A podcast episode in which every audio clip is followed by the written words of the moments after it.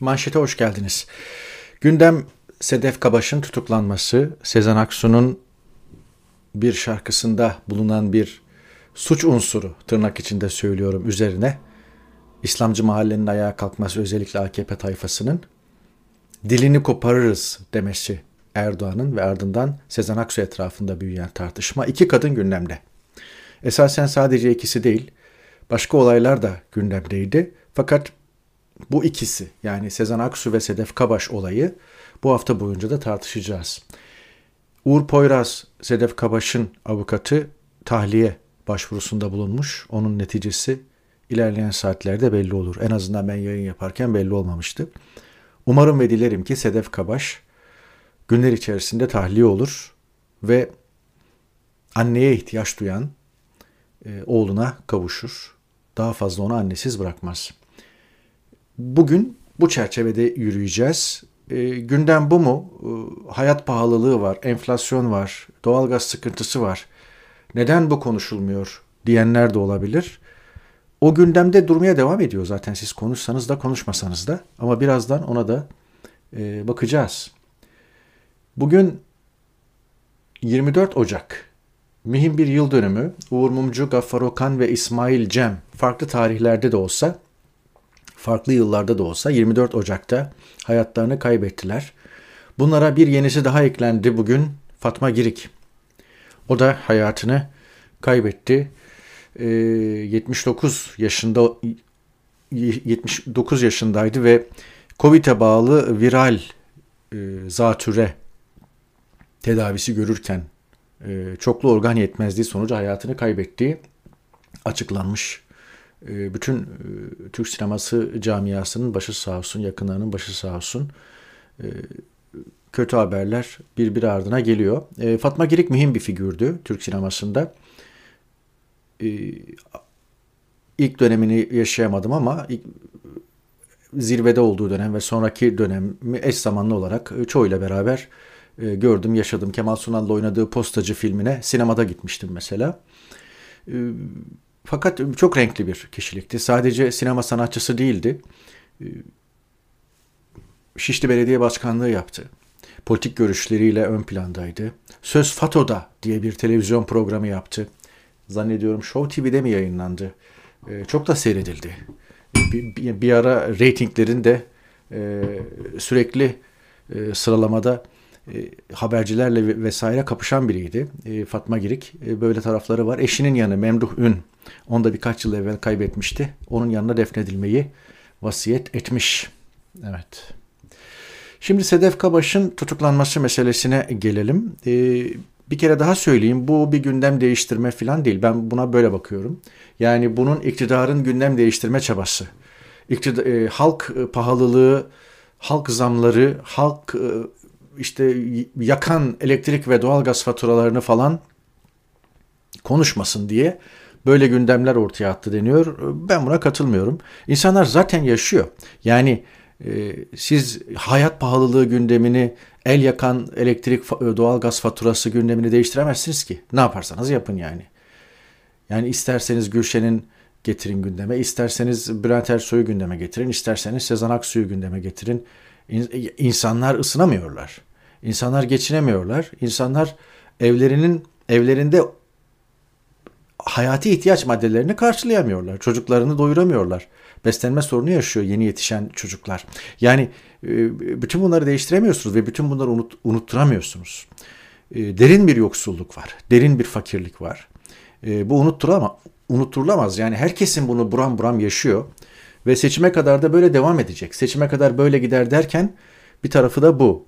Diğer tarafı da bu. Yani e, şeyi tutuklayan kişi, e, Sedef Kabaş'ı tutuklayan kişi bu işte ülkücü işaretini yapan, sembolünü yapan, kurt işaretini yapan e, hakim. Avukatken hakim yapılmış. Kıdemi yetersiz olmasına rağmen İstanbul 10. Sulh Ceza Hakim olarak atanmış. Osman Kavala'yı da tutuklayan hakimler arasındaymış. Sedef Kabaş'ı da bu tutuklamış. Furkan Bilgehan Ertem. Alican Uludağ gazeteci ortaya çıkardı bu bilgiyi. Yani yargı da belli koltuklar MHP'lilere, belli koltuklar AKP'lilere, belli koltuklar Perinçek grubuna falan dağıtılmış durumda ve herkes kendi siyasi görüş istikametinde karar veriyor. Ve zaman geçtikçe, yıllar ilerledikçe siz bu kadrolaşmayı nasıl halledeceksiniz? Yani herkesi kapının önüne koyamazsınız. Yetişmiş insan oraya tedarik etmeniz lazım, yetiştirmeniz lazım veya işte bir biçimde.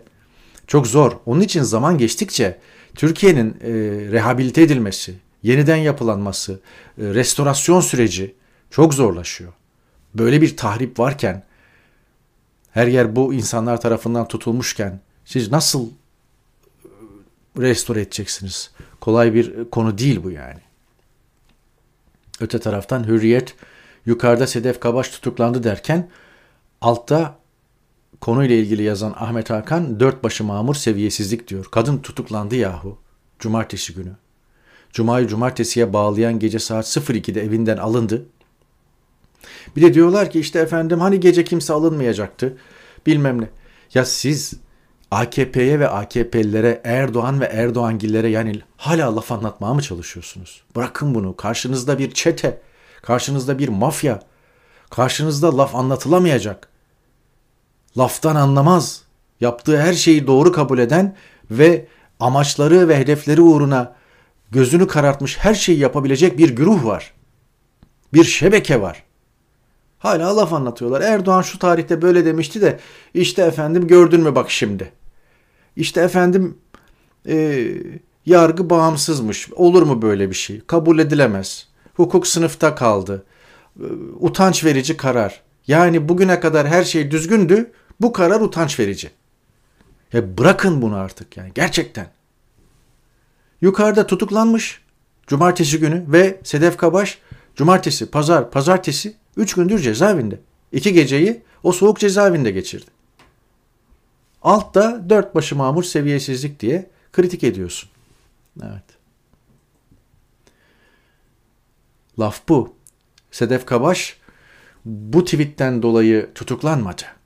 Bu tweetteki Çerkez atasözünü Tele1 yayınında kullandı diye tutuklandı. Ama öncesinde ve sonrasında bir Erdoğan analizi, analizi yaptığı için ister istemez ata, e, atasözü Erdoğan üzerinden anlaşıldı. Onu da e, hatırlatalım tartışma başlayınca, Sedef Kabaç linç edilmeye, sosyal ağlarda linç edilmeye başlayınca o yayında kullandığı atasözünü Sedef Kabaç tweet olarak da attı. Evet. Yani ben lafımın arkasındayım tweetiydi bu esasen. Evet. Sedef Kabaş, e, Sezen Aksu örneği ve e, bununla ilgili analizime birazdan geçeceğim ama önce bir de Sezen Aksu'ya bakalım. Sezen Aksu Erdoğan tarafından bir cami mihrabında e, hedef gösterilmesinin ardından promptersız bir konuşma ve e, belli ki Cumhurbaşkanlığı danışmanları bunun yayılmasını, yayınlanmasını istemediler. Ertesi günkü gazetelerde de yoktu. Bu konuşmada e, dedi ki Hazreti Adem ve Hazreti Havva'ya kimse dil uzatamaz. O uzanan dilleri yeri geldiğinde koparmak görevimizdir. Bunun üzerine Sezen Aksu olayı bir kere daha alevlendi ve Sezen Aksu bir avcı şiiriyle ya da şarkı sözüyle buna cevap verdi. Sen beni üzemezsin. Gerçekten çok etkili bir e, satır. Sen beni üzemezsin. Beni öldüremezsin. Sesim, sazım, sözüm var benim. Ben benim çok etkilendiğim satırlar bunlardı. E, kısa e, ve muhtemelen bunun bestesini de yapmış olabilir. İleride ortaya çıkacaktır. Ancak bunlar üzerinden büyük bir şey yani ayrı da bir şey oldu. Ayrı da bir durum ortaya çıktı. Sezen Aksu'ya e, sahip çıkanlar, Sedef Kabaş'a sahip çıkanlar, ikisinden birine sahip çıkanlar, ikisine de sahip çıkanlar, ikisine de sahip çıkmayanlar diye mahalleler bölündü. Birazdan ona da bakacağız. Ancak şunu hatırlatmama izin verin. Erdoğan e, prompter kullanmadığı, e, kullanmadan yaptığı her konuşmada büyük potlar kırıyor ve e, ve bu potlar ekibi tarafından da toparlanamıyor. Ee, birka- birkaç tane örnek vereceğim. Mesela yaz aylarında e, Türkiye'nin e, Taliban'ın inancıyla alakalı ters bir yanı yok demişti. Promptersız bir konuşmaydı bu. Ve Türkiye'deki Türkiye yani kendi siyasi görüşü veya dini görüşü neyse anlayışı neyse Afganistan'da iş başına ge- gelen kelle kesen e, Taliban'la aynı noktaya e, kendisini getirmişti. Can sıkan bir şeydi bu ve çok da üzerinde tepinilmedi zaten. Ama son haftada iki promptersız konuşma yaptı.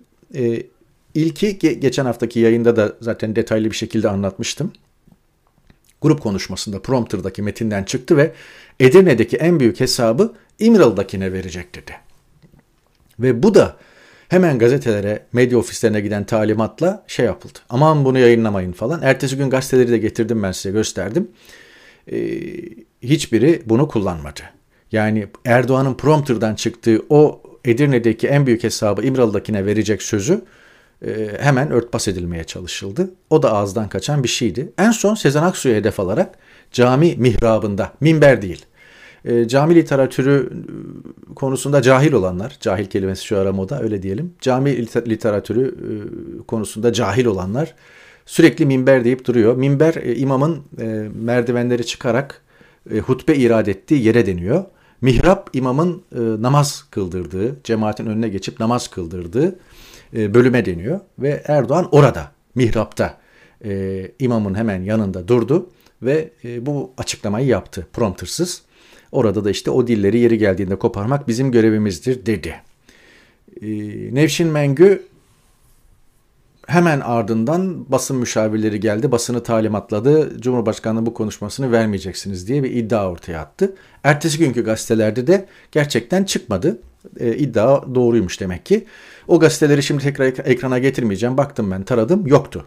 Yani Erdoğan'ın ee, Cuma namazı sonrasında yaptığı, Sezen Aksu'ya hedef alarak yaptığı bu konuşma yoktu. Fakat ne çare mesajı alan almıştı. İşte haberdardan getireyim.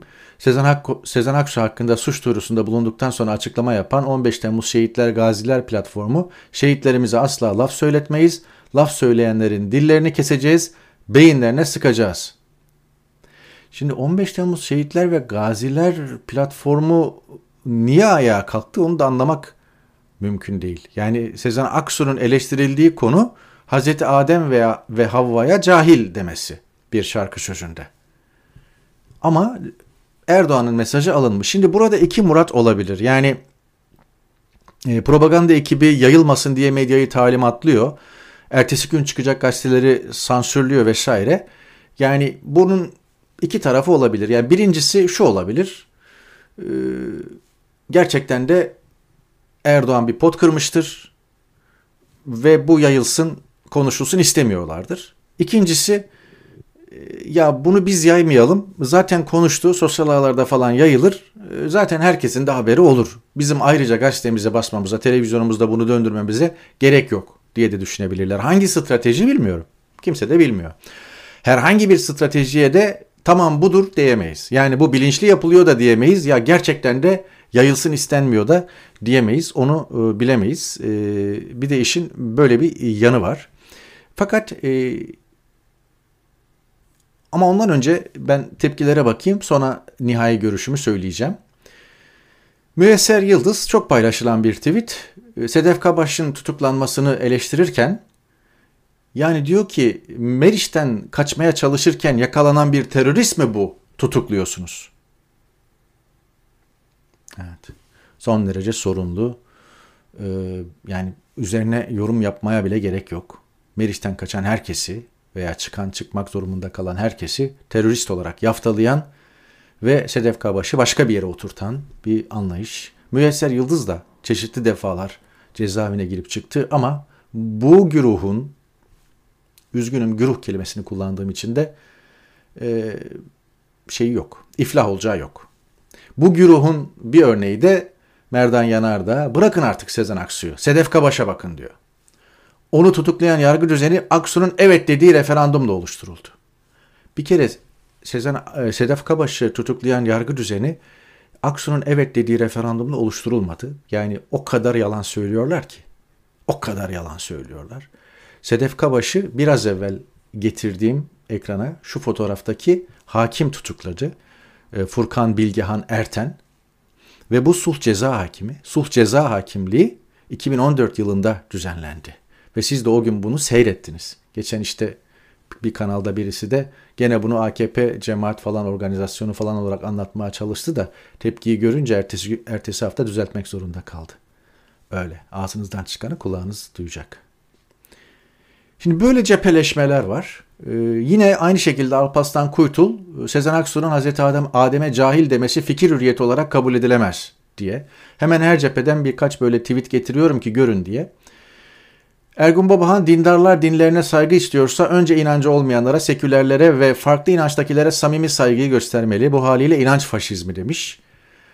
Diğer e, tarafından bakmış olayın Riyektan Türk Yılmaz, tekfirciliğin salt İslamcı camiasına ait bir siyasi tarz olduğu sanılmasın. Bunun sol seküler liberal versiyonları da var. Hatta yayılıyorlar demiş.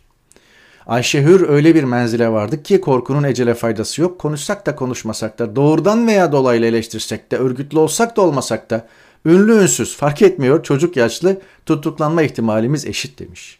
Eser Karakaş bir kere daha fikir hürriyetinin altını çizerken 76 tarihli ahim kararına göndermede bulunuyor. İfade özgürlüğü hoşa giden ya da insanları incitmeyen düşünceler için değil, aynı zamanda devleti toplumun herhangi bir kesimini inciten, şoke eden rahatsız eden düşünceler içinde geçerli. Evet. Yavuz Baydar, AKP iktidarıyla inanılmaz bir nefret çağına girdik. Bundan bir şekilde çıkmayı başaracağız herhalde ama tam bir arınma sağlamak kolay bir şey değil. Bugün böyle bir duruma gelebilmişsek böyle bir potansiyeli zaten taşıyoruz demektir. Murat Belge'den alıntılamış, kötülük fışkırıyor notuyla paylaşmış. Evet. Ömer Faruk Gergerlioğlu bu nasıl skandal diye soruyor. Ağır hasta Yusuf Bekmezci'nin tahliye edilmesi gerektiğini defalarca söyledik. İnatla edilmedi. Sonunda ne mi oldu? Sonunda yoğun bakımlık oldu. İnsan bir utanır artık tahliye eder. 20 gün oldu diyor. Bir diğer tahliye konusu da yeri gelmişken hatırlatayım. Aysel Tuğluk gerçekten artık cezaevinde kalabilecek, tek kendi başına ihtiyaçlarını karşılayabilecek durumda değil. Ziyaretine, görüşüne giren çıkanlar, avukatları, yakınları, HDP'li siyasetçiler aynı şeyi söylüyorlar. Ama orada da kapı duvar. Evet. Hangi birini söyleyelim, hangi birini anlatalım? Hangi birini anlatalım? Şimdi bu çerçevede şunu söylememe izin verin. Fikir hürriyeti sizin mahallenizden olan insanların düşünce ifade etme özgürlüğünü savunmak değildir. Siz zaten o fikirleri savunuyorsunuz. Siz zaten o fikirlere katılıyorsunuz. Siz zaten o fikirleri benimsemişsiniz. Siz zaten öyle düşünüyorsunuz. Siz zaten öyle inanıyorsunuz. Kendi mahallenizden, kendi arkadaşınız, iş arkadaşınız, ahbabınız neyse. Onun başına bir şey geldiğinde fikir hürriyeti adına ben buna sahip çıkıyorum, savunuyorum demenizde bir mana yok. Senin mahallenden zaten. Sen sadece onun fikirlerini savunmuyorsun, kendi fikirlerini de savunuyorsun aynı zamanda. Çünkü onun fikirleri hışma uğrayınca senin fikirlerin de bir anlamda hışma uğramış oluyor. Ona yapılanı kendine yapılmış görüyorsun. Dolayısıyla fikir hürriyetini savunmak bu değil. Fikir hürriyetini savunmak sizin katılmadığınız fikirler söz konusu olduğunda da onun arkasında durmak. Zor bir şeydir. Nefse zor gelir. Katılmadığınız, inanmadığınız bir konuda bir fikir ifade eden kişinin fikirlerine saygı gösterme, bunu anlamaya çalışma. O tutuklandığında oh olsun dememe. Çok zor bir şeydir. Ve Türkiye mahallelerinde bu yok. Deminden beri ekrana getirdiğim tweetlerde de zaten gördünüz, gözlemlediniz. Bir test yapalım. Sezen Aksu Hazreti Adem'e cahil demeseydi de Atatürk'e cahil deseydi. Ne olurdu? Sedef Kabaç. Sedef Kabaş. İsmet İnönü'ye bir şey söyleseydi. Cumhuriyetin ilkeleriyle ilgili bir şey söyleseydi. Safsata bunlar deseydi. Ne olurdu? Bir kişi bile gitmezdi adliyeye. Halbuki düşüncesini ifade ediyor. Yani öyle kamplara bölünmüş ki size test yani. Alın bununla test edin. Bakın YouTube Yaşı 25'in altında olanlar hatırlamaz. 2007-2008 yıllarında tam 2 yıl boyunca kapalıydı Türkiye'de. Neden biliyor musunuz? Atatürk'e hakaret videolarından dolayı ve Atatürkçü kesim çıkıp da bir şey demedi buna. Nasıl Atatürk hakaret videosu koyar? Kapanacak tabii. 2 yıl kapalıydı YouTube ve gene kapanabilir. Dediğim gibi söz konusu Hazreti Adem olunca fikir hürriyeti, Hazreti Atatürk olunca orada duracaksın. Niye? E, Cumhuriyetimizin kuruncusu saygıyı hak ediyor. E, öbür öbür tarafta o peygamberdir, o da saygıyı hak, edir, hak ediyor diye düşünüyor. Dolayısıyla içeriden bir örnek verdim. Biraz acıtıcı ve biraz gerçekten düşündürücü. Turnusol'dur. Turnusol.